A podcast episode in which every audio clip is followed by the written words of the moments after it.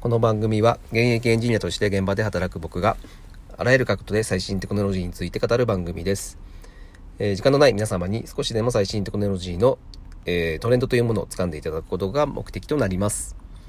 はい。えー今日のテーマなんですけども、え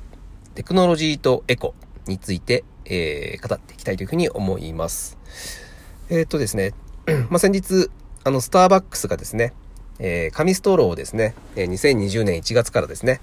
えー導入するという、えーニュースが、え発表されました。まあ、あの、エコの流れっていうのが、まあ、世界的にすごい増してきてるのかなっていうふうに思っています。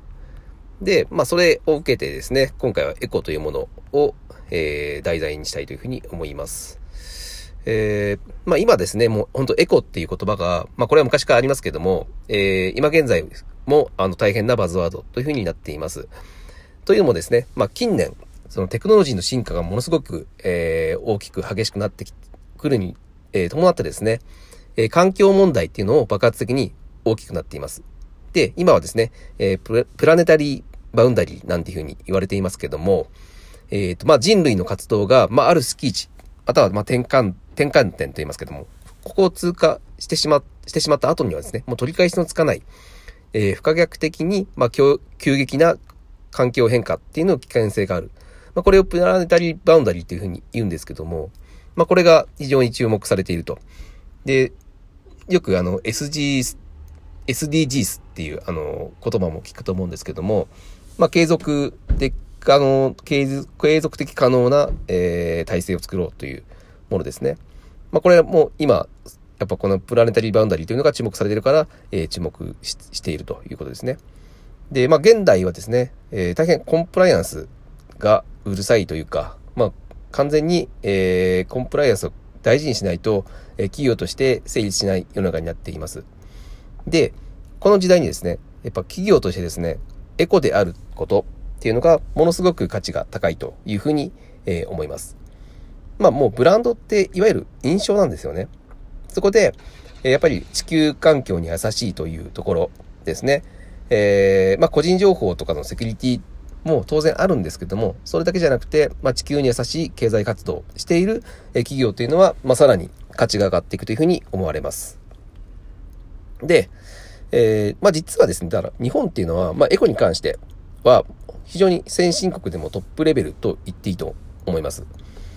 えーまあ日本だとですね、まあ家庭のエネルギー消費というのが約半分が電気なんですけども、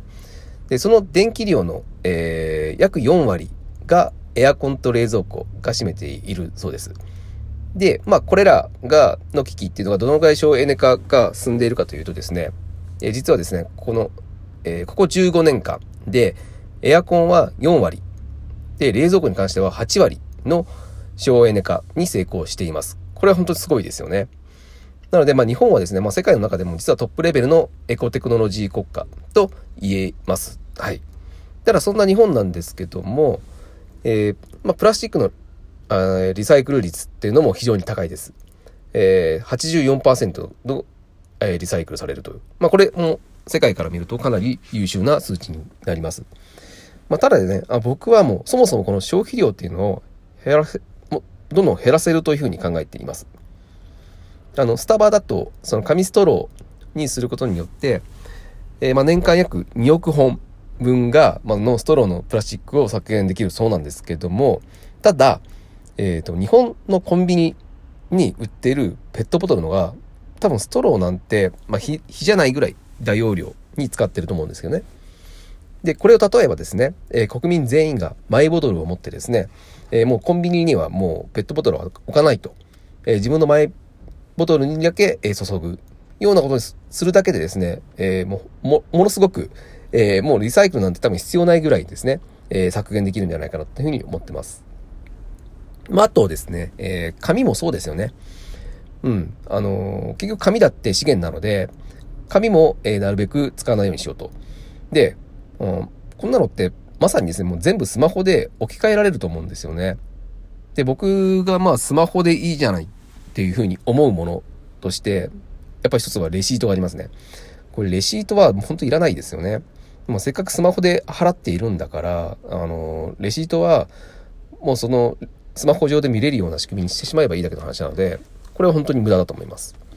で、あとは新聞ですね。まあ、あの、新聞読みたい人もいるんだと思うんですけども、紙でですね。これもね、あの、もうタブレットでいいじゃないですか。うん。ね、あの、紙の資源を使ってまでも、えー、わざわざ新聞で読む必要はないかなというふうに僕は思います。で、あとは、プリンターですね。もうプリンターは、もう本当に、まあ、オフィスに置いてあるじゃないですか、絶対。あれはもう置かないようにした方がいいと思うんですよね。うん。あれものすごい紙使ってるんですよね。あれは本当にやめた方がいいと思います。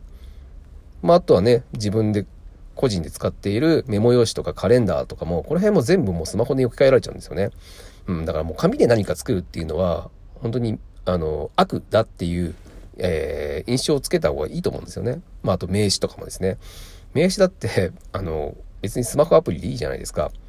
ね、みんなスマホアプリ使って、全員スマホ持ってるんですから、ね、あの、スマホをかざしたらお互いが名刺交換されるような仕組みにしてしまえばいいだけの話なので、うん、なんだろうね、もうスマホとかタブレットで、が、であればできないこと多分ないんですよ、この辺って。なので、まあ、この辺は全部、えー、置き換えられるというふうに思ってます。はい。まあ、ただですね、まあ、一番の問題なんですけども、そのマイボトルっていうのも、この紙を使わない工夫っていうのもですね、うん、まあ、今のテクノロジーがあれば全然簡単にできてしまうんですが、まあ、しかし、一向に無駄がなくならないというのは、その理由としてはですね、まあ、一部の人しか、えー、そこを意識していないからっていうふうに、えー、思います。うん。なので、もう、なんだろう、エコっていうのをみんなでできるだけ意識すると。はい。せめて日本だけででもですね、あのみんながこれを意識して、えー、ね、マイボトルを持つのが当たり前で、うん、もう紙を使うということは悪で、うん、全部スマホで置き換えちゃうよという意識を持つってですね。まあそれを持つことによって、もう多分ダントツ世界一のエコ大国になれるというふうに思ってますので、ぜひですね、こうになってですね、もう世界からその、このエコをするんだったら日本を見習えというようなモデル国家みたいになれる可能性は十分あるかなというふうに思います。はい。えー、まあ、